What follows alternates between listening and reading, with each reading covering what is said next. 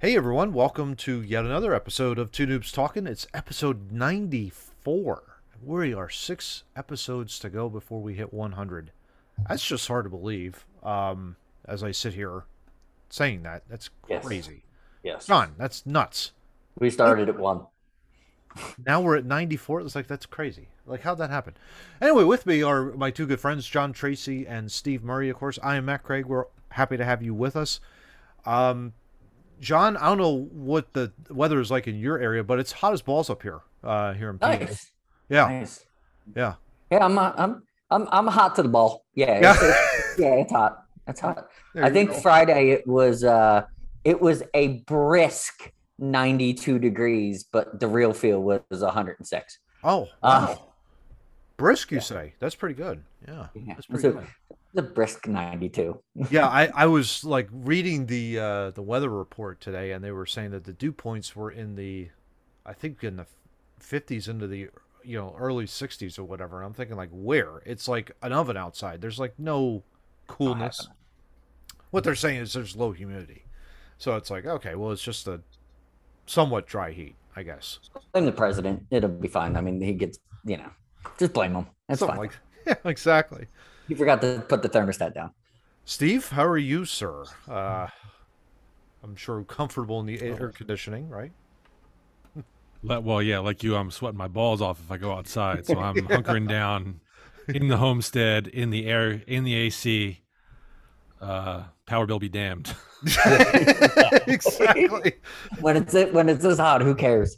It- it's funny. It was like I was Figure it uh, out. Funny today. It was like um, driving along and uh, doing some errands, and all of a sudden, it's like around Camp Prussia area, there was like road work. I'm thinking like, what the heck's going on here? So I kind of found out later someone had stolen a car and driven it like so fast through residential neighborhoods that they crashed the car into a power one of the power poles or whatever and knocked out power for like most if not all of King of Prussia. Fortunately that's on the other side of where I am. Mhm. But it's like you got people in there with no air conditioning and they're just waiting for that power to be restored. It's like, oh my gosh, no Yeah. thank That you. Is, I know, today. I know, auto theft is is not uh, huge um, penalties, but I think with that included, uh, we're talking death penalty now. Oh, Yeah, no, percent. I, Yeah. I would say so. I would Yeah. say so. I'd be pushing for it. That would be something where you would sentence him to like, okay, you're going to go into a sauna and you're going to stay there for like a week. You're not coming out anywhere at all. You're going to find out how hot it is. You know what I mean? And just because Oh, I'm gosh. sadistic, every 23.3 seconds, someone's going to slap him in the face. Twenty-three point three seconds, you say, John. That's interesting. Yeah, that's pretty good. At why, slap him in the face while drinking a call, to, yeah, a tall, cool glass of lemonade. There you go.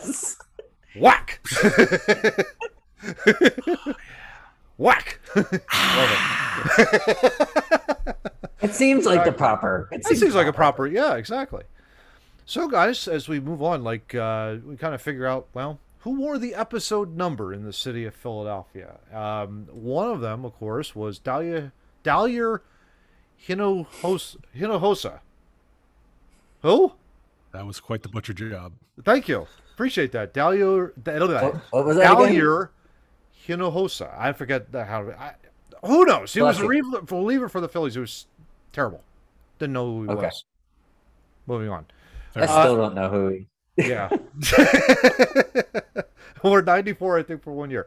But on the Eagles side, Josh Sweat, Yes. Current defensive end. Yeah, pretty good player.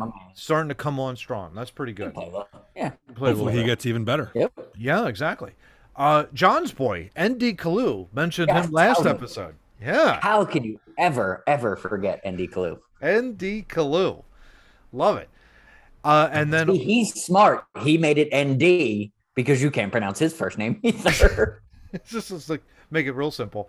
And then Steve's boy, Ryan Ellis, um, who we've mentioned before, um, all of four games for the Flyers. Great defenseman. I would just love to. I would hope he could just be healthy and yeah, if he Play. could play, Yeah. if he could play consistent, Well, I mean, he put up five points in those four games he played. So you go that average, he's going to score uh, that's what 80 numbers. Yeah. 88 points over a, uh, a, a full 82 game season. Big games. his, his his health is the is the thing. Yeah. But talent, they he's not he's not short of any of that. What I love about I it just- too is I- like Tortorella is like all ticked off right now. He just thinks like, you know, oh my God, we have nobody. This is terrible. You're, you, you know, and he's just this is just setting the table for him, and it's just like, go get him, John, because you know, like I said last week, you're going to be polishing a lot of turd right now. So go get him. We're we're by you. We're with you. But uh, yeah, good luck there, pal. We're with you on that. So, but anyway. Um, so as we move on here, guys, why don't we just dive right into topic one, shall we? Um, and I guess you know that COVID still hasn't gone away, even though we've declared it dead here on Two Noobs, which it is dead, by the way. It is officially like over in terms of its pandemic. We are in. What the- what about the ninja? Oh yeah, this is definitely like the ninja variant. Comes out of nowhere and all that kind of stuff. It's great, Johnny. What about the ninja variant? Uh-huh. oh, wait. Okay, never mind, never mind. Yeah. Does it- has Um, it been determined that we need to have clever nicknames for every single subvariant that comes out now? I'm all for it. It makes it at least more fun to read bullshit It's articles awesome. from Fortune magazine. Yeah, Ah, exactly. Well, easier easier to say ninja than BA Yes. five dash seven three nine eight Yeah. P. I want the I want the with chameleon. numbers? That's my question. Good, Johnny. Who knows? I want the chameleon variant, the one that you can't see There you go. and nobody talks about. You know that one. There you go. Exactly. That'd be a good one. This is kind of interesting, though. And, John, this is. I'm glad you sent this because this has not only affected us in our society, but also in the sports world. Yeah, Um, I, I Warrior, like this one. Warrior forward uh, Andrew Wiggins, um, NBA champion, won the And championship. a hell of a basketball player. Great player. Um, says he now regrets getting the COVID vaccine during the season. Um, he expressed regret uh, this week during an interview. Uh, still wish I didn't get vaccinated, to be honest with you. Uh, but you got to do what you got to do, he said. Uh, he admitted the season was the finest of his eight year career. Uh, he was only able to play under NBA guidelines and health safety regulations in the first place because he got vaccinated. Hmm I did it and was an all star this Well, year. see, and if you get your vaccination, if you get your vaccination, you will have your best NBA season ever. that's, that's- that's what the NBA's pushing. That's one of the positive side effects, exactly. But he expressed caution about get being forced by the NBA to receive the vaccine. Wiggins added, But for my body, I just don't like putting all that stuff in my body, so I didn't like that, and I didn't like that it wasn't my choice. I didn't like that it was either get this or don't play. And Mhm. um, and so he was adamantly like resisting the vaccine until he finally caved in. Uh, well, it wasn't that he caved in; To- it was a religious exemption. to be clear, to be clear, it. I don't think it was the NBA that made him take the vaccine. Mm-hmm. right? I thought it was more uh, California and specifically wherever Golden State's I think, arena yeah, I is. think yeah. I they think- had a rule like Kyrie, right? Yep. He Yeah. couldn't play home games if he wasn't vaccinated. Yep. Yeah, would have been like yeah, probably that would have been like uh, Oakland, San Francisco area. So yeah, you're exactly right, Steve. Yeah, that falls right under uh, you know, prime leadership. Yeah, exactly. Um, John, like, of course, we can also talk about JT Realmuto saying, like, perfectly healthy, didn't think I need it. But he could not play in the Toronto Blue Jays series in Mhm. Toronto uh, because of that lunatic up there in. Uh, I also don't think he would have held if he played in that series. right, exactly. Exactly. But it kind of begs the que- like. So, what are your thoughts on all of this? Because this is a very interesting topic. You know, the vaccine doesn't seem to be doing its job a year and a half. it in. strikes a nerve with me and not not because of um religious views or any just Mhm. just human views because i've actually had people very close to me say the exact same thing Mm-hmm. you know they they, they thought they but they now they're uh, like why did i and it's like it, it sucks it it Yeah. because that's you know like we've talked about many times steve has coined the phrase you can't take it out you know what i mean like Can't- when talking about the ocean rules and stuff like that you just can't take it out yeah. so I, I feel for people that you know are in that regret stage or and JT Realmuto, uh, Matisse Thybulle, that they they view life, their health a little bit differently than, let's say, the average person or how the media wants you to look at your your body, Yeah. and they get a lot of shit for it, and that kind of sucks. Because I, I don't I don't think I honestly don't think any of these dudes any of these sports guys should be taking any advice from fat people to sit behind a friggin' anchor's desk at CNN. like these dudes are prime athletes. These Yeah. dudes work out three, four times a day, not Mhm. three, four times a month, like those fat pieces of shit. they they know their body better than most people know their body. Yeah. And I can I, I- feel for for Wiggins, but he did it. You know, he had a good season. It's not like he didn't die from it. So I mean, No. that's good. Yeah. it would be worse if that happened. No, exactly. Um, Steve, I'd love to get your thoughts, particularly um, not only with Wiggins but also with JT Realmuto, because there was a little bit of Philly heat from the media, at least, that he was not in this series. And of course, like the the hypothetical was, oh my God, if he doesn't play in the series, and it comes down to you know, are they going to make the playoffs because of this? Like, what are your thoughts on all that? I'd love the get Well. I agree with John. Yeah. I don't think Realmuto made a difference in the series. Uh, Mhm. fir- the first there was two games. The first game, his replacement Garrett Stubbs, if I recall correctly, provided pretty much all the offense in Yeah. that game. Mhm. And he's a he's a, he, he's a decent player. So it's not like JT being out of the game is the worst thing. Is he a great catcher? Yeah, absolutely. But he we have a formidable replacement for him. Exactly. Right. Yeah. And then the second game they got blown out, so he mm-hmm. would have made a difference there. Yeah. Eh, so It was eh, I going don't. to hit 12 home runs. That's what Philly media wants you to think. He's going to hit 12 home runs because he got a vaccine. well, there you But go. that was the narrative. That was the narrative was he's a selfish player because he doesn't get the vaccine. But yeah. Again, this is a we've said it many times. This is a personal choice Mhm. between you and your physician. Mm-hmm. Yes. JT mm-hmm. has had COVID apparently multiple times. Yes. Is a, a well-conditioned athlete, as you pointed out, Yeah, yeah. and he, he said he talked to his doctor, and they decided he didn't need it.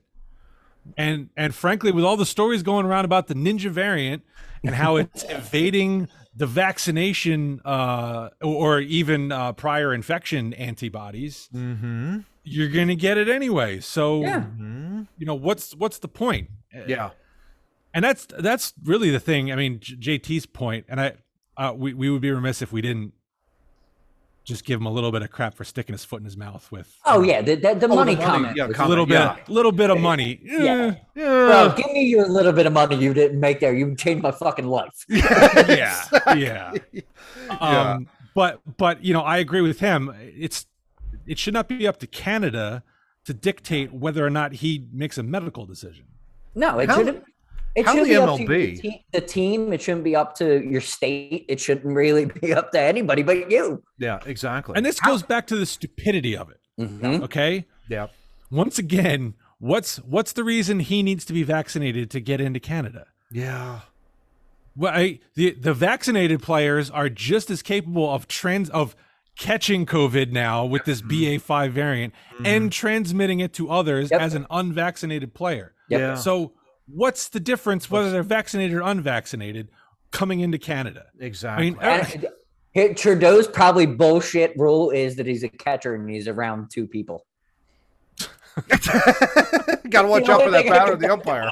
Yeah. That's literally the only thing I think of. He's the Well, the- closest the- to most people. look, I, I get the point there. The umpires are generally not the most conditioned people. yeah, you could kill, you could kill one of those old guys that are standing behind the plate and Well, can't particularly strikes. Angel Hernandez, who can't call a ball from a strike to save his life. But um, that being said, um, I, I think the one thing that a couple of things. One, how did MLB not like overrule this? To be perfectly honest, I know the reason is Rob Manfred. you I know. the I don't think that, the but- MLB has the jurisdiction to overrule a um, a foreign country. Yeah, I- I mean that would have just been great. thinking that out loud. Yeah, that's true. But I mean, it's tough. It's tough. Like, I hope they figure things out in the next CBA, and maybe not have if Major League Baseball is going to protect their players in ways you might not want to be dealing with a dictator country up there. Yeah. Um, or at least put something in the CBA where it can be, you know, What I mean, what's shocking to me too was I think the Blue Jays were playing some of their games in Buffalo. You know, they have like maybe a, a triple A, and I'm thinking to myself, if you're Toronto, I mean, okay, I, I get it. Maybe they were thinking like at the beginning of the season, they were probably like, okay, we can allow people to come back in, until Trudeau lost his freaking mind. Um, and then it was like, okay, there. there that's the problem. We didn't see that coming.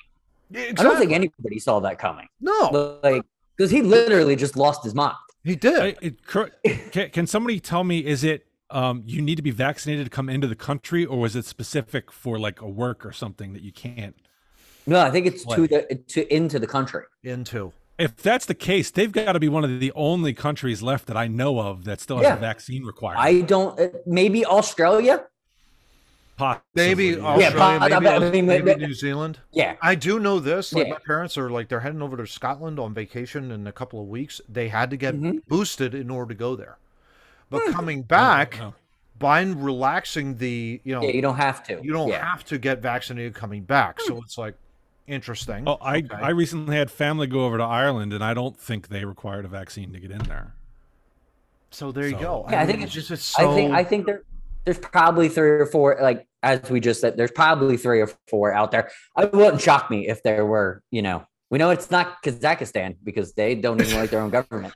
Um or Sri Lanka or whatever. They're over revolting over everything over there. My God. uh, But yeah, I, it just makes me like too the the idea of the vaccine as being this bi- you know the be all end all. It's going to save us you know from severe disease. People are still getting it, and the fear still it- is it's old it's old there hat at this point. Like Mhm. this is 2020 talk in 2022. yeah, that's the best way I can I can sum it up with with it. Like if we're having this conversation June or July 23rd, Mhm. 2020, hmm yeah, maybe you can call JT R- Realmuto selfish. Maybe Mhm. you can tell Wiggins, you know, hey bro, like eh, you know, you want to Yeah. play like we're we're we're we're we're cautious about this. Yep. 2022 yeah, like between the bullshit media, the fact that, that that there's been like 11 variants, they've jumped from severity to contagiousness. yeah. Like it's not severe, it's contagious. They're two different things. Like Mhm. everything has changed. Doctors have seen this thing in every which way they can see it. And if JT Realmuto's doctor is like, bro, I won't worry about it, then he shouldn't worry about it. Like, I don't understand the backlash. That's the thing that's confusing. Uh, yeah, and I think It sounds very uneducated. The well, that's the, that's the thing, John. I think to your point, I think people are operating under that 2020 mindset, not realizing that two. It's been two years since this virus, you know, was created. Put that out there. It was created and put into the. That's gonna get us banned. All right. there we go. We're going Um, there. and put into the world. I'm not going to say by who, but you know, it's put into the world. We Fucking know fucking- of this virus now. We know what this virus can do. We know the symptoms. Uh, I think we can just let's instead of maybe forcing a vaccine, let's think of alternative measures to take. Let's think about our diet. Let's think about exercise. Let's think about taking vitamin D3. Let's think about multivitamins, all kinds of other crap. Well, Matt, like Yeah. like moving contracts on an NHL team, that's just too hard. Yeah. exactly. It's like just going outside in the sun. You know, that's, you know, I- you never know, but yeah, that might also work too. All right, guys, topic number two. And hey, how about some throwback news here? This is really, really exciting. Uh, all three of us, of course, were young like toys. pups. yeah, young pups. we're not we're not the grown day. ups. We're uh, we're just large children. We're just Yeah. large children living our. we're kids with money. I this love it. Toys are Us, guys. You remember back in the day, of course, they were the great toy store back in the day. I remember specifically Black yeah. Friday. Parents would take me up there and say, okay, I need a list. Tell me what you need out of this store. Check off, check off, check off. Write this list down the whole bit. Here you go. These are my ideas. They, of course, declared bankruptcy in 2018. Mhm. Um, shut all their stores. down. I think it was a Chapter 7, if I, if I remember correctly. they are making a comeback, guys, and they are doing it by partnering with Macy's department stores. This is a remarkable story. Um, just looking ahead, Macy's agreed to sell Toys R Us products on its website just under a year ago, uh, which was around the time when ToysRUs.com also started selling items. And Macy's also opened 400 shops within shops at its U.S. department store. So they basically are embedding a Toys R Us inside certain select um, Macy's department stores right now. I don't know where specifically.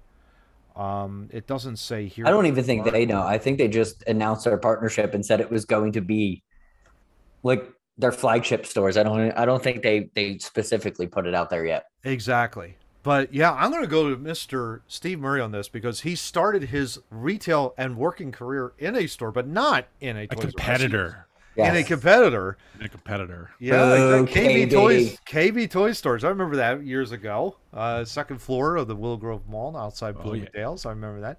Steve, what are your thoughts when you first heard of this?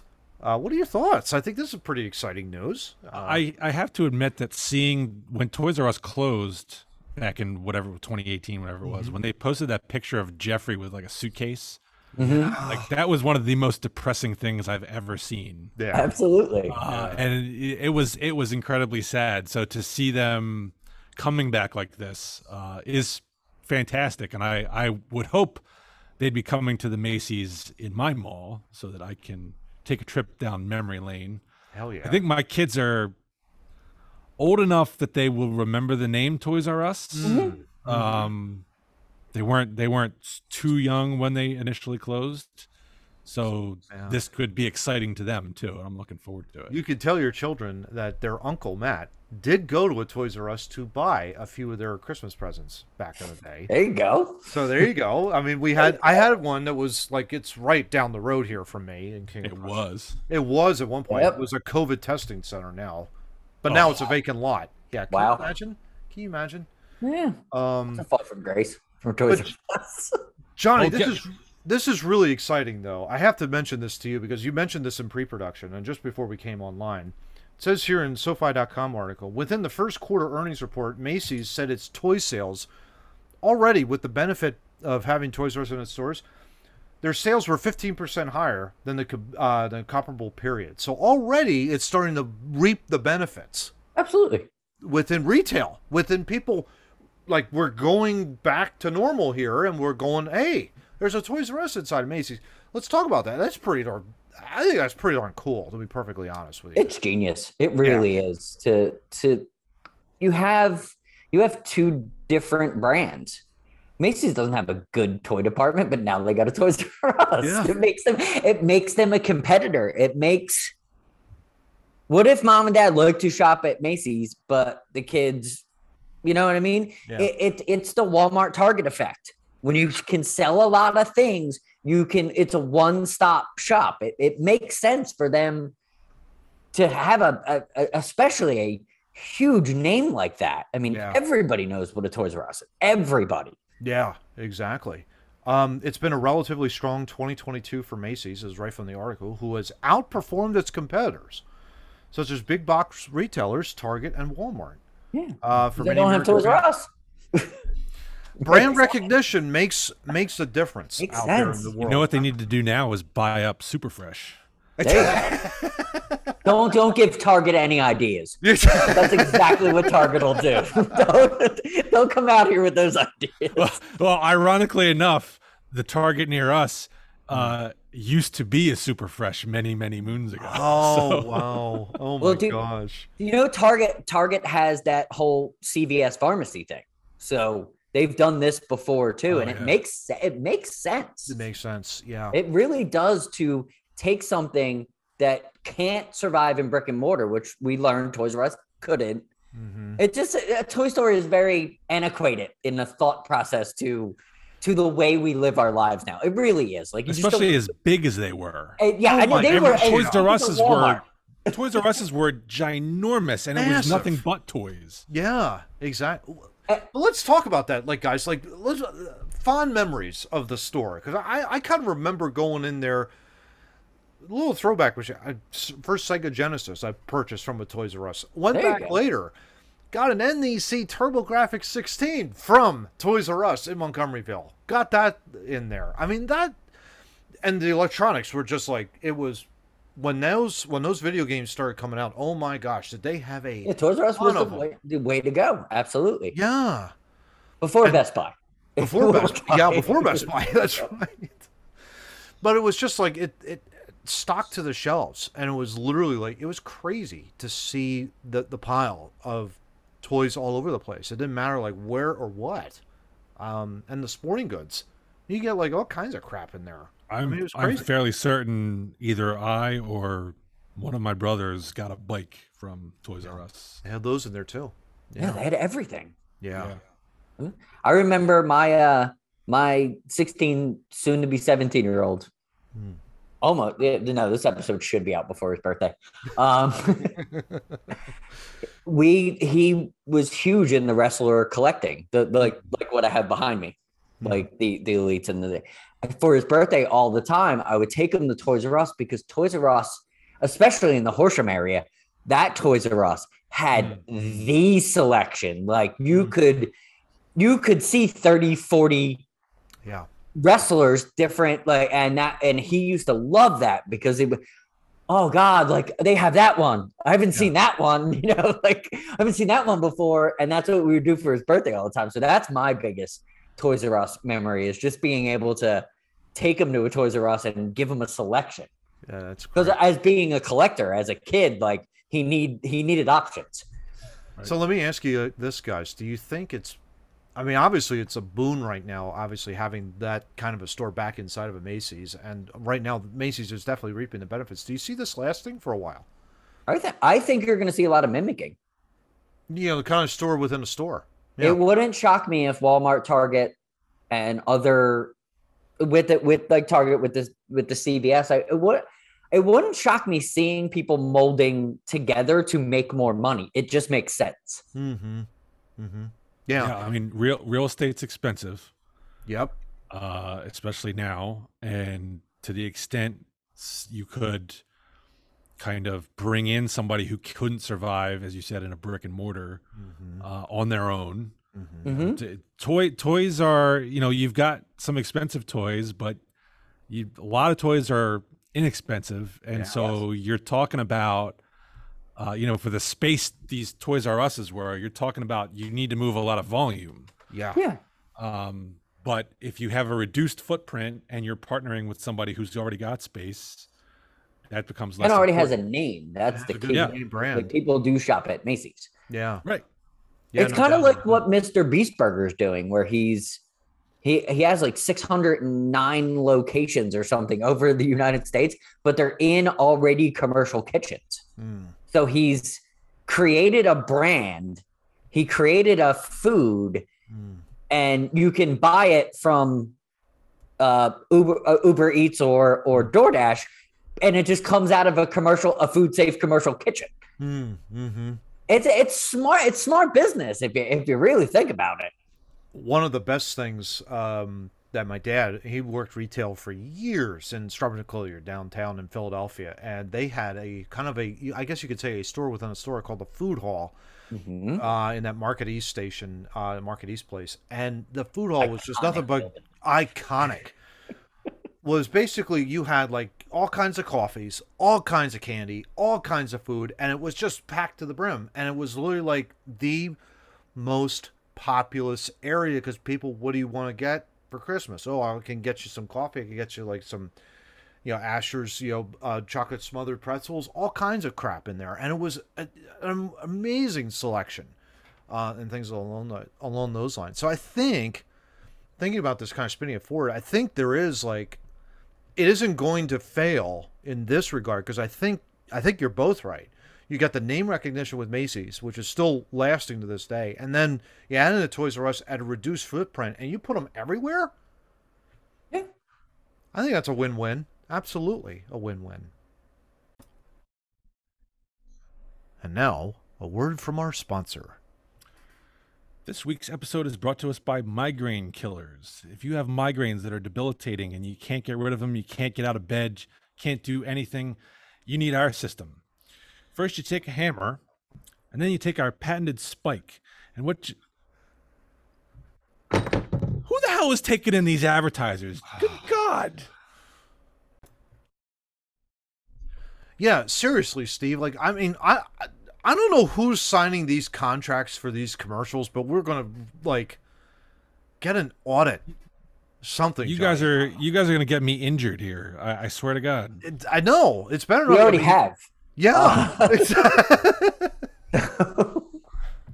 Well, We'll have well, to- uh, full and complete audit, Johnny. I'm gonna have to do that. We'll have to. yeah, just just just just fire that whole wing. Um, we we could get a four year old to book this next week. If, if you guys are going to be putting my uh, my body on the line here, I think I should be involved when you're talking to these Oh, yeah. sponsors. Oh, 100 percent. Yeah. Yeah. Exactly. You're too smart. Exactly. We can't bring you in there. Oh, jeez. Oh man. All right, guys. Well, here we go with topic three, and it's our science segment. We seem to be having more and more science segments each and every week, which I love. Science just keeps happening. I love it. Yep. NewScientist.com article Discoveries from the James Webb Space Telescope are pouring in with an analysis of the latest data revealing a galaxy that dates back to just 300 million years after the Big Bang, the oldest galaxy in the history of mankind and the universe. How about that? Just weeks into its mission, the James Webb Space Telescope, or JWST for short, has broken the record for the oldest galaxy ever observed by nearly 100 million years. Seeing some of the first galaxies to form after the Big Bang 13.8 billion years ago is one of the key goals of the of the space telescope. And of course, they found this um, previous uh, galaxy. Uh, the previous oldest one was found by the Hubble Space Telescope. Um, it's called GN-Z11. That dates back to 400 million uh, years after the birth of the universe. So, guys, Steve, your thoughts on this momentous discovery? I'm going to throw up Uh, the uh, I, I actually galaxy on I read a couple of other articles about this that uh, actually pointed out that technically this is not the oldest galaxy. It's actually the youngest. Um, Really? because oh, you know it takes it takes time for all that light to get here so we're actually seeing it as it looked 300 million years after the big bang Makes sense. so you're actually looking at a young galaxy not an old old galaxy you know Because it, it may not even be there anymore Yes. 14.3 billion years later Yeah. Um, wow. I keep thinking about that. That's but right, definitely cool. light. Yeah. Oh, for sure. definitely, definitely cool. Yeah. This is my only thing, and I'll go political on this. This is what happens when you when you fund NASA. Uh, they tell you things. It's fucking amazing. it really is. It's really amazing. So when you're voting for when you're voting for presidents, make sure they like space because when you fund NASA, they tell you things. It's it's it's a it's an amazing concept. It's just yeah, it's just utterly remarkable. I I love the images. It's I mean, you're right, Steve. It's like the speed of light. We take it so much for granted, um, in that regard. But yeah, that all that light is traveling throughout the fabric of space, and it's just now reaching us through this telescope that's going. Is it, correct me if I'm wrong? Is the James Webb Space Telescope is that out there in the universe right now, or is that like on Earth? Are we looking at it? uh, it, it's i wouldn't call it out in the universe it is in space Okay. Um, so yeah, I mean, technically on Earth we're in the universe. That's Yeah. Yeah. just So- semantics. But Okay. uh, it is Okay. it is up in space. Mm. Uh, it is not, um, and and you know, future telescope designs. The when you have the ability to make the the bigger you can make them, the more receptive it is to incoming light signals. So future plans have like telescopes that are based on satellites that are going to be, you know, like thousands of miles apart out in space oh my um, gosh. to take in the to take in the uh, the electromagnetic waves in a way that we can see them. That's crazy. Uh, but th- this the stuff that's coming out of this James Webb Space Telescope has has been remarkable. Not just the this ancient young galaxy, but uh, you know some of the other images that we're getting. Mhm. you know, it's if you could see all the light that comes in on Earth, the the sky, the night sky would not be dark. It would be bright as hell. Yes. Uh, and the the James Webb Telescope is revealing even more things that are out there that are just too far to see with our naked eyes that we Yeah. can poke out with you know paid sponsors give us. Don't do that. Whatever that copy, get rid of that copy. But on the other side, unfortunately, that same telescope, the James Webb Telescope, uh, suffered uncorrectable damage, according to NASA. In a second article that we have, thehill.com from out Nexstar, it says here a Webb telescope suffered uncorrectable damage. A micrometeoroid hit. Micrometeoroid caused significant What happens? damage to NASA's. Now, get this, John. You say something like this is expensive? $10 billion. dollars. That's with a B. $10 billion. That's such a round number, though. That doesn't sound expensive. That's just a round number. Sounds like what NASA spends. So if he said if he said nine point seven eight nine billion dollars, that sounds expensive. That's a CNN move. Maybe it was how round up. Who knows? Expensive. This um while experts say the impact of this micro meteoroid hit was small, it has prompted further investigation. At 21 feet, Webb's gold-plated flower-shaped mirror is the biggest and most sensitive ever sent into space. It con- it's comprised of 18 segments, one of which was smacked by the bigger than anticipated micrometeoroid in May. And these are, of course, fragments. The micrometeoroids are fragments of asteroids that are usually usually smaller than a grain of sand. That's crazy. Um, if you stop to think about that, um, this guy Paul Geithner, who is a technical deputy project manager, how about that job title at NASA's Yeah, you Goddard go. Space Flight. Center, explained it was known that Webb would have would have to survive the harsh environment of space, including micrometeoroids. Um, they said that while the mirrors and sunshields of the on the telescopes are expected to slowly degrade from micrometeoroid impacts, the impact to one specific segment, known as C3, exceeded pre-launch expectations of damage for a significant or for a single micrometeoroid.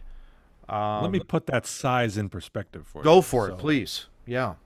You ever been on a beach uh, when there's a stiff breeze, stiff land breeze blowing, and picks up some of the loose sand on the beach, and you know, Hits you in the face. and you go, "Ow, that hurts." yeah. Now imagine that grain of sand moving at eighteen thousand miles an hour, Yeah. unimpeded. That would hurt. Yeah, that's gonna go through you, and that's kind of what happens. You Yeah. know, to so it's it, it's kind of shocking when you think about how small this thing was, but when you consider how fast it was moving, yeah, it's gonna cause some damage. Yeah. No question. Uh, we've talked about radiation in space before being hazardous, but you've also have to account for micrometeoroids now. Shit that flies by and knocks things off. At yeah, hypersonic speed. Yeah, exactly. Webb, this telescope, has been hit by at least six micrometeoroids since its December launch, equal to roughly one impact per month. Yeah, Uh, that's not da- shocking. No, You gotta figure if you're gonna if you're gonna throw it out there, I mean it's gonna get hit by stuff. it's interesting. That would if I was an astronaut. Hey, you want to do a spacewalk? Hell no. yeah, yeah, yeah. I'm not, I'm not interested in that because I don't Yeah. know what's How's- gonna be whipping around. How durable is that spacesuit? Right at that point. Exactly. That's my question. The damage to C3, however, has engineers investigating whether the impact was rare, meaning it could happen once every few years, or if Webb is more susceptible to damage to micrometeoroids than pre launch modeling predicted. well, that's science. Yeah. Yeah. That's what should happen. That's how They're how trying to we're figure that learning out. Science. Okay. this is what they don't know. Yep. They're gonna try to figure it out. They might be wrong three or four times. Yeah. Who knows? Maybe don't make it out of gold. Just a yeah.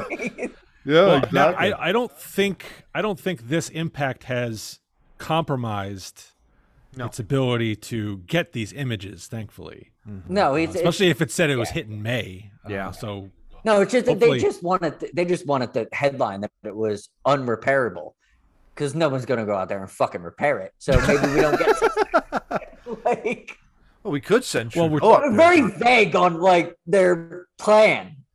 Well, We- well, we since could- we're not we- sending the shuttle up anymore, Yeah. you know, you can't you can't send somebody to go because we're focused on p- putting people in tin cans to go to Mars. You mean we can't Um, we can't send like Cuomo up there or uh, or Trudeau up there to fix it? Do you trust them to fix Yeah. a ten billion dollar or a nine point eight nine Yeah, billion Thank dollar you, piece? Steve. of It's better than No, having them here. they would- They'd steal the gold and fly back. They would do. Yeah, but then you'd have to get back. That's the thing. I'm not so sure they'd be able to find a way to get back. That's my question. Let's let's give them the wrong inclination for the uh, burn up. Yeah, why can't we just shoot them out into space and fuck fuck the telescope? Let's just shoot them out into space. I, I'm going to bring up that Simpsons episode yet again when they we launched all the all the unwantables into space on a space shuttle. I'm all for it. I'm all for it. All right, guys. Well, here we go with topic four, and yeah, don't poke your eye out with that thing, Steve. Oh my gosh, don't listen to that copy for God's sakes. But here we go with another best Philadelphia athlete uh, region of the Two Noobs tournament that we've been doing the last few now months. My God, we're almost through. This region Matt, was two others before we. The hit issue the was I'm preparing this for John if he picks the wrong player I love the it. bracket. I love it. With everybody else. this is going to be interesting with uh, On an this part of the bracket. It's the lower half of the best Philadelphia Philly that's going to be coming out of here. I've deemed this the Citizens Bank Park region. Uh, Nice. uh, out of the uh, out of the uh, best Philadelphia uh, best Philly bracket. And again, just to recap, we have the top uh, Elite Eight on screen here. Reggie White and Brian Dawkins, of course, will face off. But then we have Mike Schmidt, Eric Lindros, and the good Dr. J uh, for the Sixers at the bottom. Uh, and so this, of course, guys, will be the lower half of the Phillies bracket. And again, just to recap real quick, we had a full listing from ranker.com going 1 to 16 uh, for each team Phillies, Flyers, Sixers, um, and Eagles. And we narrowed that list down. Minimum of three years played in the city, starting from 1983 onward. We then Mhm. took a look at you know their production in the field, whether or not they made multiple All Star games, any titles, MVPs, Hall of Famers, and of course popularity within the city and with us three. Then I think that's pretty much Just just a quick side note with that, every bracket was at least a three hour drag Donnybrook. knockout. At Yeah, exactly. Yeah, we beat each other up over all of this. Yeah, we we we we it- we didn't just pick lightly. No. Um, No, the seating was very, Yeah. very intense. yeah, it was Yeah. very. It was three hours per. So It was interesting. enough- it was probably we put enough time into this thing. I would say good. this was probably on the Philly side was probably the more argumentative one of the four that we did. Probably. Well, I mean, I think so. I think the Sixer one was the hardest just was the because hardest one. we had so many crappy Sixer teams over that span. yes. It was hard And to the pick fi- enough and- players, but the Flyers was argumentative, but it wasn't. It was more where to be seated, not Yeah. who should be there. yeah. Exactly. So Yeah. each had their own New, Um, yeah. struggle. Like Yeah. it really nuances did. Like looking back, I can't wait till the whole thing Yeah. uh unfolds because it's I'm- been it's been a it's been a joy. I'm still upset that we did not include Jose de Jesus in the bracket. But um, it's all on me. It's all on me. I'll take it. My God, that's a name from the past. Yeah, I he must have been like in Well, the I- 30s. Now that I remember about it. him. I remember him specifically because he his name on the back of the jersey was a D and a little E, Yep. Yeah, and then the rest of it was like big letters. yeah. And you know, on back then the TVs were not high definition, so it was hard to see. So I initially, as a child, I must have been I don't know six or seven. I thought his name was Doctor Jesus. That's a pretty cool nickname. That's awesome. All right, guys. Well, let's go ahead and get started here with the region. Uh, John, it is on you, my man, and we are going with the seven seed Curt Schilling. Ooh. He's like going up against yeah, he's going up against the ten seed John Kruk. Ooh. Oh, Curt Schilling or John Kruk. Ooh, That's hard. yeah. Man. Everybody knows how much I love John Kruk, like as a human. like not even a baseball player. Yeah. He's I like him like more- the best. Yeah. I like him more as a baseball player than I do as a human, and I like him that much. Like he's he's a great human being. Schilling not so much, but um, Winner, by the way, pitch. of this region is going to uh, face Mike Schmidt in the Elite Eight. Should also make that Yeah. mention too. I'm I'm going John Kruk There you go. because he was far more memorable as a Philly okay. to me than Curt Schilling, and that's the only reason I'm doing that because Kruk has been around, and God, could he hit? Yeah. And it was every 300? day. Yes. Career he- Yeah. 300. Yeah, he was like right the on point. the nose. He yeah. People people called him the back in those days. Those players called him the poor man's Tony Gwynn. Yeah. Like they respected him enough to like he could put when he speaks hitting. It's he gets it. He gets it. He, yeah, he's far far and away the winner. Heart Schilling was Yeah. Schilling was amazing, but Left. I mean, yeah. yeah, he was he was way better everywhere else. Mm-hmm. Well, I wouldn't say he was way better. He just had more opportunities Yeah. to, you know, he won a World Series with the Diamondbacks and he won a World Series with the Red Sox, who, by the way, if I'm correct, lost last night to Toronto 28 to 5. Yeah, I think so. Yeah. That's yeah. serious? They gave Yeah. up an inside the park grand slam home. Yep. That's Oh impressive. my god. That yeah. That's pretty Impressive. bad. Yeah. Pretty doesn't bad. even But anyway, yeah, so he he won a he won a World Series with the Diamondbacks and the Red Sox. Yeah. Didn't win one here in 93, but I think Part- you could probably say his the best parts of his career, Mm-hmm. his best performances Probably. Philadelphia. I mean, I I watched him strike out 16 Yankees in Yeah. the first ever interleague series at Veterans Stadium in 96. There you go. Um, you know, Well, he the guy was a doesn't- he- horse. The team doesn't the team doesn't even get to the World Series in 93 without him. Oh no. Without him. no. Absolutely. like Schilling, but uh, but also the same same thing. If Cook ain't there, Yeah. look how they fell off as soon as he got hurt. Yeah. Yeah. But for him to go out the way he did, he hits like a single, I think. He was playing for the White Sox. He gets a single. Yeah. He's told, You're at 300. Okay, I'm done. Walks away and basically retires. He leaves. That is the ballpark, most John Kruk thing ever, Yeah. too. It's beautiful. It's a great and the fact great that he ending. quit ESPN, that also makes a John Kruk thing. Yeah, like, he's one of ours. in fact, he was like, I don't want to deal with you idiots anymore. I'm gonna just go do local baseball. Love it. That's, And he, I, that's I pray, thank God, every day he did that because he is awesome. Yeah, he's He's amazing. great. He is great. So, Steve, here we go. And this is a 6 11 matchup for you here. Right. Both from the 2008 World Series Uh-oh. Phillies winners. The 11 seed is Cole Hamels. Your sixth seed is one Chase Utley. so it's Chase Utley or ah, Cole okay. Hamels. Thank God I didn't get 11. this one. what do you got, man? I'm going to agonize over this for no other reason than to torture John. I love Cole Hamels, by the way. I, I do love Cole Hamels. Uh, 08 World Series MVP, pitched Yeah. lights out, Yeah. um, threw a no hitter in his last appearance as a Philly. Yep. Was it a perfect game or was it just no hitter? No no hitter. hitter. No No hitter. hitter. Yeah. Um, That God Odubel made that catch in the ninth inning. Otherwise, I would have really lost my mind. Oh my gosh, that was unbelievable. That catch. Chase Utley. It's I'm going to go with Chase. Okay. I'm going to tell you why. go for it. Um, if Hamels is even half of what he was in 08, Yep. in 09, Oh yeah. I think we go back to back. Yeah. But Yep. something was not, and he made, you know, he made the, you know, the uh, stick foot and mouth comment like Mhm.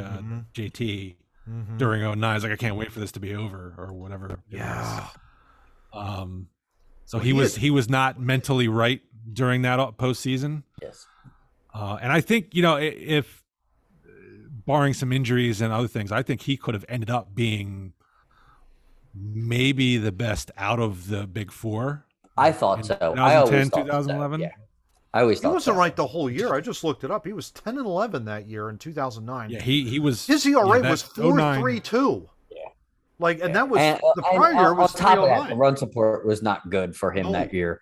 So he it was just a it was a it was a learning struggle. experience for him. Yeah. Yeah, but Nobody Utley, scores runs for you when you give up runs. Bad. but Utley performed 08, Utley performed 09. Yep. Uh, if it wasn't for bad knees, I think he would have had an even better career than he did here.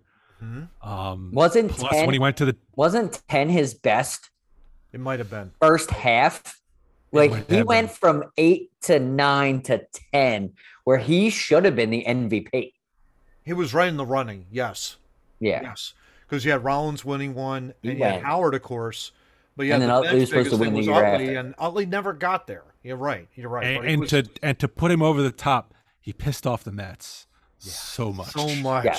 That was great. so You much. gotta love a guy who can pick, piss the Mets off on two different teams, no yeah. less. Oh Yeah. yeah, a hundred. I'll give you one more good Chase Utley just to, just to put a good plan on him. Yep. That 09 when Hamels was struggling, he was hitting every ball he could to the short porch and breaking a record. Yeah. Oh, so yeah. he was definitely he was definitely on that Yeah. year. Yeah, yeah crazy. It was hit like 20. It's interesting. I'm just looking up here on Utley hit by pitch. 2007, 25 times. 2008, Oh, yeah. 27 times. 2009, 24 times. He never moved. No, No, he would no. just turn so it would hit him in the back. Boink, Yeah. He didn't care. boink. Drives drives my friend Mike, oh, Also- and he's a Mets fan. No, drives him nuts every time. Oh, Chase Utley just drives him nuts. It's great. Steve, He had back abs. Yeah, I love, I love it. Sticking with you, Steve. We got a 314 here. The three seed is going to be Darren Daulton. The 14 seed is Pat the Bat Burrell. So Darren Daulton, the three seed, um, and Pat the 14. All right, Pat. I I uh, I know I give Pat Burrell a lot of crap for the uh, the Mm-hmm. back your butt out uh, for a pitch over the plate, Mm-hmm. um, but he he was uh, a big important part of the early 2000s teams. He was important on the 08 team. He got a big hit in Game Five. Oh yeah. Heck yeah. Um, he he um, was the captain of the parade or whatever. Uh, with his his bulldog was awesome. yeah. Um, and uh, he, I think he had a great career as a Philly. Uh, can't say enough good things about Pat Burrell, but he's going up against Darren Daulton. Dutch. And Yeah. Darren Daulton. With all due respect to Harry Kalas and Chase Utley, the man, Darren Daulton was the man. The man. Yeah. Uh, yeah. he was the leader of that band of misfits in '93. Um, could rake as a catcher. Yeah. Uh, called a good game. was a damn good catcher too. That's the thing. Absolutely Damn outstanding good catcher. catcher. Fan favorite. And I, Yeah. I Yep. fan favorite if if Lenny doesn't get him injured in that car accident, Yeah. Uh, probably even better uh, career as a Philly than he had. But uh, I you get you got to move Darren Daulton. It's there's no question. No question. Good good choice. Absolutely. Johnny, to close out the first round of the Philadelphia Phillies uh, overall bracket here, you got a 215. 15 Okay. seed is Carlos Ruiz. No slouch either. One of the best catchers. Love Chooch. But he's going up against your boy, the two seed Jimmy Rollins. So what do you think, brother? I think I think Chooch would say Jimmy. Uh, I think you're right. Yeah. just for just for you know just because we like to reminisce while we're doing this Hmm. god th- that 08 team that 09 team that 10 team chooch was yeah. You know what? That back then though, Chooch wasn't hitting that well. no he No, was He was he he came on later as a hitter. I Like, had- his bat average went up as he got older. i had a funny thing with chooch because i was i was oh, i loved chooch when he was at the plate chooch was it was fun to watch as a catcher but man that dude when he could get a high fastball Yeah.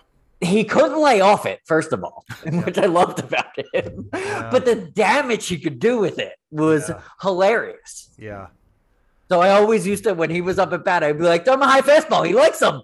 Like that. I'd say that every time. Like, because he, he could hit it down the line. He would, he'd hit a home run with a high fastball. He would do, he was just so fun to watch. But Yeah. we're talking about literally the shortstop in the their that had the balls to say it's our division. It's our Yeah. division in 2007. the guy who took the heat when Yeah. nobody was hitting went on national TV and was like, Yeah. just to take the heat off the rest of the guys. Brilliant. The guy, if you, if you've seen the documentary of the of the World Series, he's the one in Pat Burrell. Like I don't know who you are, but I need I need that guy. I, I need number the- five I need the guy. Yeah. He was the leader of that team, so he has to. He has to. He was the absolute leader of Yeah. that 08 team. Yeah. Yeah. I, I don't think I could disagree with you at all on that, Johnny. I think he, and he He's my it- favorite Philly. There you go. Yeah. like that's why I gave it to you. literally just my favorite Philly. Like there's that, that- I, and I love, I love, I love what they're doing now. I love that Bryce Harper's a Philly, but yeah. still to this, Jimmy Rollins is my. He, he's five foot eight, and he, and he's as good as Derek Jeter. like, Hell of a player. Hell of a great defender, too. Just one of the all time bests for sure. Yeah. So, John, moving on to the second round, and this is going to be very interesting because it's set up for you. This would be somewhat controversial, but I think I know where you're going. yeah, You got the six seed Chase Utley going against the three seed Darren Daulton. Ooh, that's six tough. three. Yeah. I thought you knew where we were going, John. Hold on, Yeah. Chase or Darren? because they're they're both. That's the same guy. If you look at those teams. You, you said carbon copy. Yeah. Yep. not the leader, but they were the they were the heart and soul. Mm-hmm.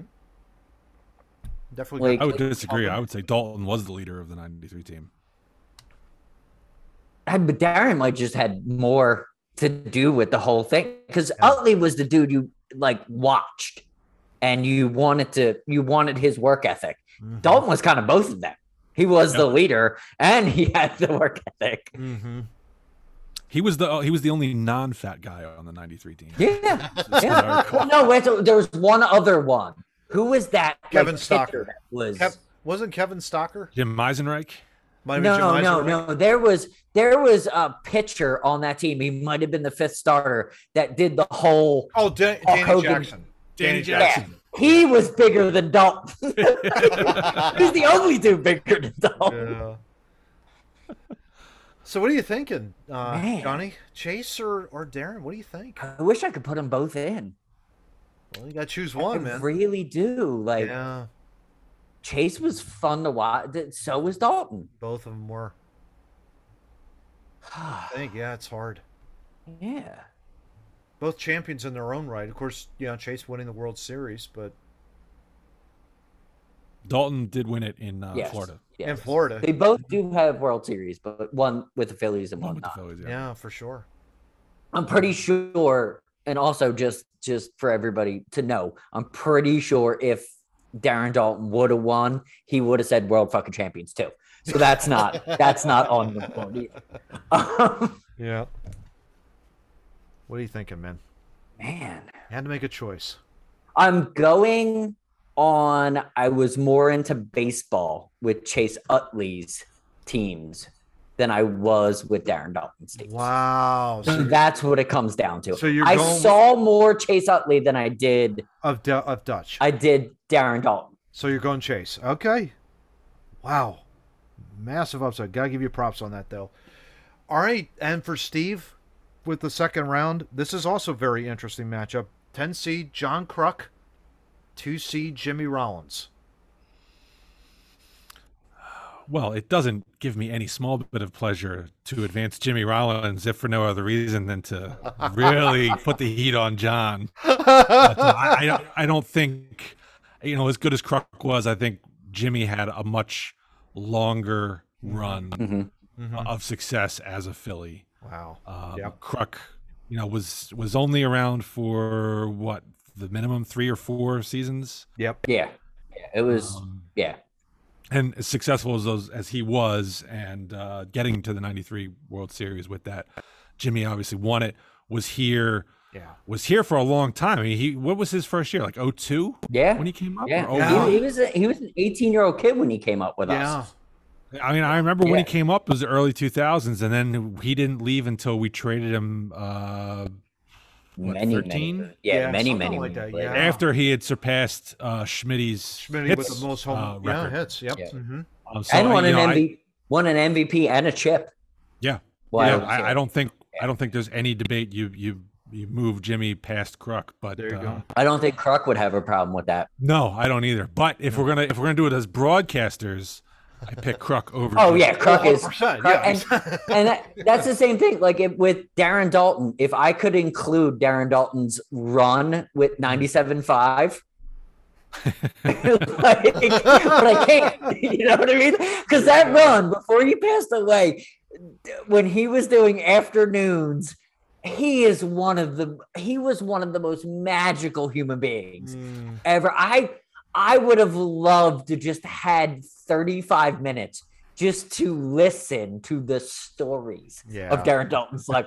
what a great man. yeah. By the way, Jimmy is no slouch as a as a commentator. Uh, No. He's he's done some Phillies games like when he's in And town. he's done national too. Uh, he's done good, but but and- Kruk is just Kruk is Kruk another is so level. much better Yeah. than Jimmy on that level. Yeah. Yeah. You could listen to John Kruk talk for like Yeah. you know the entire broadcast. You'd be perfectly even happy. even just listen to John Kruk say, "Oh my God!" when Bryce Harper hits that home run. You just need that, and you- you know exactly. that's all you need. Well, gents, it's down to this: who faces Mike Schmidt in the uh, in the uh, best Philly bracket, and it comes to the middle of the infield of the 2008 World Series champions. It's either Chase Utley, the sixth seed, or Jimmy Rollins, the two seed. So I already have a vote in, which is very locked in. interesting. Um, and I think I made my choice. It's going to be a little, I think on my end, a little controversial, but uh, because I do like I- one other player, but I'm thinking long term here. So I I uh I want John to explain why he hates Chase Utley so much. well, okay, don't. gents, we have we have a unanimous selection. We all agree that Jimmy Rollins will move on to face Mike Schmidt in the Elite Eight. So, um, you know, this is I, I'll I'll just take the lead here um, in regards because I love Chase Utley, huge fan of him in second base. But I think Steve, you, the argument you just made about five minutes ago about Rollins's career and the fact that he played here for so long. And I think, mm-hmm. and I love the fact in 07, as a young kid coming in, when the Mets were dominating the division, when the Mets and the Braves were both dominating the division, he's like, nope, it's ours. And I don't care what Atlanta says, and I don't care what the Mets say. It's our, it's our division now. And we go on that run, and we, and he kicks off the golden age of Phillies baseball, and we dominate that division for like five, six years. It was ridiculous um, that's what really kind of put it over the top. And I think Chase was kind of along for the ride um, in that regard. He was more cool and laid back. It wasn't saying that Chase wasn't a bad player, but he was No, the not the leader that Rollins was in that 08 team. Yeah, the player That's that you also to. John's point. Yeah. Yeah. the player that you need. Like Chase Utley is a great baseball player. Yeah.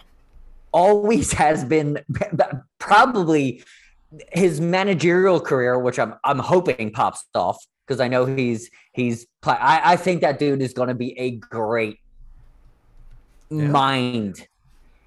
Just just him what he practiced in batting practice where he explained that he tries to hit the top of the cage because he would rather hit the top of the cage and not see the ball fly because he knows that if he gets that pitch in a real game Mm. that's a double to the gap like his brain works in a way that that doesn't make sense to most people i think that's why they like him because he's a heady baseball player yeah. always has been always will be Always will be. he's one of my favorite to watch That But I play in think it- Game Five, yeah where he Yeah. you know, fake to first and throw home. no there that doesn't happen in baseball No.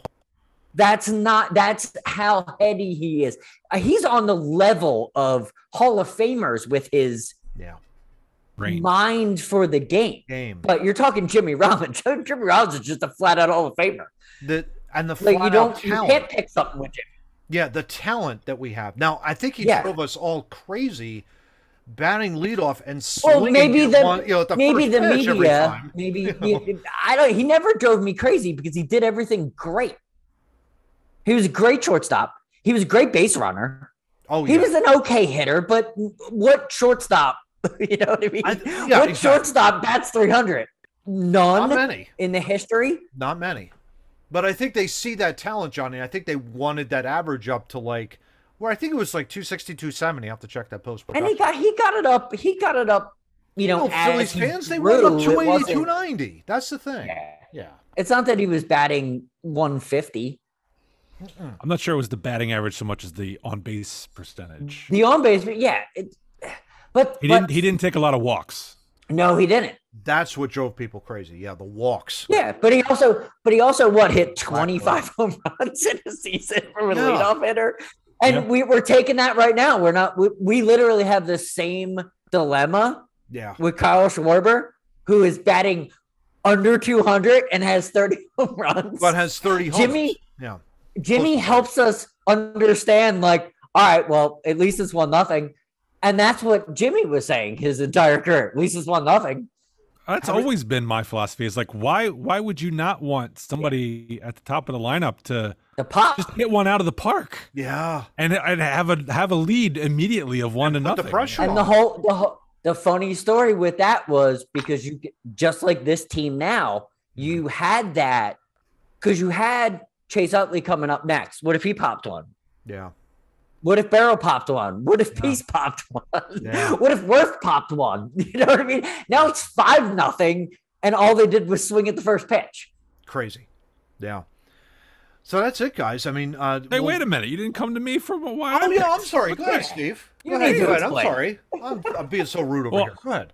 I, I want this opportunity because I want to I want to thank John for making this one so much easier for me. Mm, mhm. By advancing Chase Utley over Darren Daulton, Yeah. I did not have the dilemma I was dreading, which was who do I pick between Daulton That and would have been tough. Yeah, that would have been tough. That would have been really hard to do. Yeah. Uh, and I'm I'm not so sure I'm not picking Daulton over Rollins there. Mhm. Understood. Um, Understood. Just Yeah. uh, you know the impact on my childhood, but um, Rollins over Utley, I think for the reasons you guys have said, was was a, a much easier sell for me. Yeah. So Utley is the lowest seed so far to date, the lowest seed that has advanced to the Yeah. Sweet 16. So there you go. I mean, it, it Hmm. really is amazing. There's a lot of respect for that guy. Hell Like, yeah. I, I think everybody that has watched Phillies baseball in the time frame that we talk about, there's nothing but respect for that guy. No, not at all. I, I couldn't agree with you more on that, Johnny. So let's flash up the Elite Eight as we have it on screen right now. And it's get a load of this list, guys. You got Brian Dawkins going against Reggie White, Mike Schmidt against Jimmy Rollins, Eric Lindros against to be determined later, and Dr. J against to be determined later. Two more to go, guys, for this entire listing. It's going to be amazing. Um, Mhm. you know, and it's been it's such be quite a a discussion when we get to the Elite Eight. when Yeah. we get to that elite eight, good Lord Almighty, oh my! It's gonna be a, it's gonna be a lot of talking because that's where we got to really put our points down and make Heck sure. yeah, that's what Yeah. pros and cons. That's why 100. I think it's going to be a Yeah. really cool episode because it's like you're going to hear both pros and cons of like, okay, what, who, moving on, who's moving on, and then you go final four and then championship. It's going to be crazy. So yeah, we'll see. We'll That's see. idea. We're just living in it. exactly. Just exactly. messing with that. Exactly. No, Great it job was- That so was my brainchild. It was my brainchild. So I, I Yes. got to live with the It's been awesome. I really appreciate that you put all that hard work into can like the work that me and Steve did is is not the same of the idea and how you you brought it up and just just really appreciate that you came up with a grand idea that that you know has lasted so many episodes. Yeah, I was just also saying this too. Thank God you guys brought me back from the brink because if we had gone just top 16 off of that list, Ben Simmons would have been on there and it would have been Yes. like, what, what- Matt, you've lost your mind. Yeah. And I would have been like, Ben Simmons yeah, sucks. why why would Ben Simmons be on this list? So yeah. Ben Simmons still So thank you for talking me off the brink, Johnny. You know what I'm saying? So Ben Simmons still sucks. yeah. Yeah. Well, exactly. yeah, I, I just remember when you brought the idea up, and you're like, "And here's the top 16," and we're like, "No, no, no, no, No, no, no. no. No, we needed to argue it out. It's it's it's yeah, It bring it brings you into our childhood and our adulthood. Like we're not gonna Yeah. we're not gonna sit here and fucking produce a list that somebody else wrote. We'll write our own list. We can yeah, do it. exactly. Just like why listen to someone else's podcast, we can just fucking produce our own. Amen That's, to that's what we do. There you go. That's right on the money. All right, guys. Well, that ends episode 94 of Two Noobs Talking. Can you believe it? The honorary ND Kalu episode. it's just crazy. Love that guy. I don't know what it is. I love that guy. Great special teamer, Like, Johnny. There you that, go. That guy could play. There you go. Well, in honor of Mychal Kendricks for next week, I think I'm going to go out and commit some insider trading. There you go. don't do that. Don't do that. What are you, Nancy Pelosi's husband? Yeah, no, don't do that. Don't do that. Oh my gosh, we got to get rid of that copy immediately. Uh, but with that being said, Johnny, where can people find us on Two Noobs, man? Uh, On you can social media world. Yeah, go ahead. Yes, you can catch uh, small little videos on Facebook Reels, TikTok, Clapper, Twitter, Instagram, and all other little places that we we hang out and just try to make you laugh or or pop you on a on an episode. So you go to our YouTube channel and Yeah, that's the Two Noobs Talking podcast. Like, share, subscribe, get notified whenever our videos drop. Those usually appear on a very consistent basis Wednesdays, 7 p.m. Eastern Time. Or else the Uh, milkman gets it. There you go. On the audio side, Mr. Steve Murray, where can people listen to us? Oh, people can listen to us wherever the hell they want. There you go. Damn right, it's your We choice, are- not ours. Trust me. That's me. right. That's right. We're on Podbean, which spreads us like a virus all over the place. Uh, you can Not find us on virus. Apple Podcast, Google Podcast, uh, Amazon Music, Pandora, iHeartRadio, Love you, Glenn. uh, Spotify, and I think that covers everything. I Just Google us. We're Googleable. T W O T O O, whatever. We'll pop up. Yeah, just there's up there uh, that that has the spelling, and you just it's fine. the thing. Yeah. think it's up there. Got to Yeah. click somewhere up there. Somewhere. It's Yeah. something up or there down there. until I- Maybe it's down there. until we get to 100, and then I change it, and then it's all good.